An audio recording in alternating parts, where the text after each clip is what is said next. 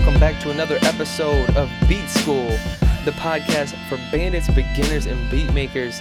If you're looking to step up your hip hop production game, whether you're an aspiring producer, you're just beginning, you're thinking about beginning, this is the podcast for you. You're in the right place. My name is Kia Orion. I've been producing for over 10 years, and recently I created this podcast, Beat School, to answer all the questions that people ask me, whether it's online, in person, or on DM. So if you have a question, please slide in the DM, shoot me an email, kia at kiaorion.com, or uh, at Kia Orion on Instagram, Facebook, all that good stuff. So today's question, we're going to jump into it, is Is sampling ethical? Obviously, you clicked the episode, so you already knew the question, so that ain't nothing new. But this is one of those questions that I actually get asked all the time because producers aren't exactly sure where to sample from, what to sample, the different uh, requirements and stipulations that go into sampling. So I want to straighten that out right now. If you are just now getting into production, if you're a beginning producer, don't worry about it. That's my advice. My advice is sample whatever your heart desires because the chances are people are like, oh man, what if I sample something and then it blows up?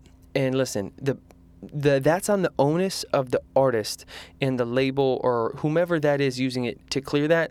That's not on you. You don't have to clear those samples. You just make the dopest shit possible that inspires you. And then people also think is sampling ethical in terms of actually taking music from somewhere else. So here's my two cents on that. This is one of my favorite quotes Nothing is original.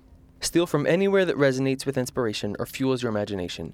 Devour old films, new films, music, books, paintings, photographs, poems, dreams, random conversations, architecture, bridges, street signs, trees, etc., etc.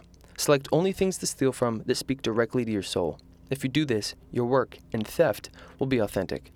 Authenticity is invaluable originality is non existent. And don't bother concealing your thievery. Celebrate it if you feel like it. In any case, always remember what Jean Luc Godard said it's not where you take things from, it's where you take them to. Jim Jarmusch. And I couldn't agree more with this. That originality, this is this is a, a, a, topic for another question, another podcast, but originality is dead. Nothing is now truly original because it's all influenced from somewhere else excuse me, from somewhere else. I'm not sure what that word was. But the key is if you are authentic to yourself, then what you make is in a way original because it's drawing from all these influences that inspire you and then you put your own creative vision on it. So I had a talk with my brother a long time ago at this point as a white guy in hip hop. Um, and this is a bit of a difficult conversation to have, but if I even had a place in hip hop as a white guy, because I'm not from the culture, I don't pretend to be of the culture. But what he said was, bro, if you're authentically you to whatever that is, then there's space for you. But as soon as you start trying to sound like X, Y, and Z or like somebody else, as soon as you start ste- stepping on somebody else's toes, that's when originality goes out the window. And that's where the quote of sampling, I think, then becomes kind of stealing. Where if you can sample something and remix it, in a way whether that's chopping up the sample, pitching it up, pitching it down, reversing it. There are so many ways that you can sample and it's still quote unquote ethical. It's not stealing because you're adding your own unique perspective on it. And so that I think is the, the true beauty of the the ethics question is if you can make something, take it and make it dope, then that is by all means ethical. What did Jay-Z say? You made it a hot line, I made it a hot song in Dead Presidents 2, you know, he took that Nas line and then sampled it and made a smash out of it. And I think that's the true key when it comes to sampling is what's your intention? If you're trying to just sound like somebody else, that's not ethical. But if you take something that really inspires you from somewhere else, you maybe you maybe fuse it or you add some element to it or you add you add drums to it or something to to really give it your flavor and your spice. It's absolutely ethical.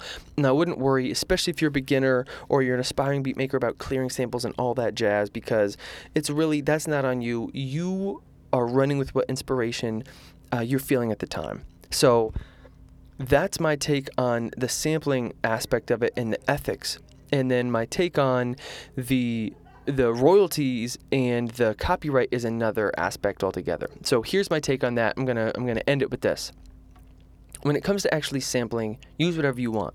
However, if you want to possibly uh, sell the beat to creators who are going to be using that in spaces like YouTube, that can cause difficulties if there are copyright because there are so many. Um, there are now different uh, softwares that can scan the internet to pretty much they they scan for different samples and loops. So if you chop up a loop and it's like a James Dean, uh, excuse me, a James Brown sample, and you throw that. You give that to someone and they put that on, on YouTube, that may be flagged as copyright infringement. So that's the type of shit that you got to be careful of. Because if people are going to use your beat, rappers, creators, video content makers, anything like that, something to be cognizant of. That being said, there is a service I talk about all the time, and I apologize because I realize I'm beating a dead horse. I'm probably mentioning this in every episode, but Splice. I can't recommend this enough. It's a website and it's a company that puts together samples specifically for you to remix them. So that means that you basically buy a monthly membership. I think it's like eight, nine dollars a month, and then you can have credits you can download these different uh, samples, sounds, and there are amazing sounds on this library. Download them, tweak them, and then you can actually use those beats that you make with them to sell them for commercial purposes. So this means that you, you it's not um, they aren't copyright protected. So highly recommend those Splice because that way you don't even have to worry about this. But if you are really gung ho on that super fancy, uh, you know, poppin' James Brown record, make sure that it's chopped up enough, it's pitched enough, it's remixed enough that it won't be picked up by those copyright um, software on YouTube and the internet. So that's my take on sampling. Absolutely ethical. Make sure that you put your own spin on it. If it's authentic to you, then it is ethical. Thank you for tuning in. Again, my name is Kia Orion at Kia Orion. Please shoot me your questions for next week or the week after or whenever the hell you listen to this podcast. I'm here to answer them. You got questions, I got answers. Let's get it. Peace.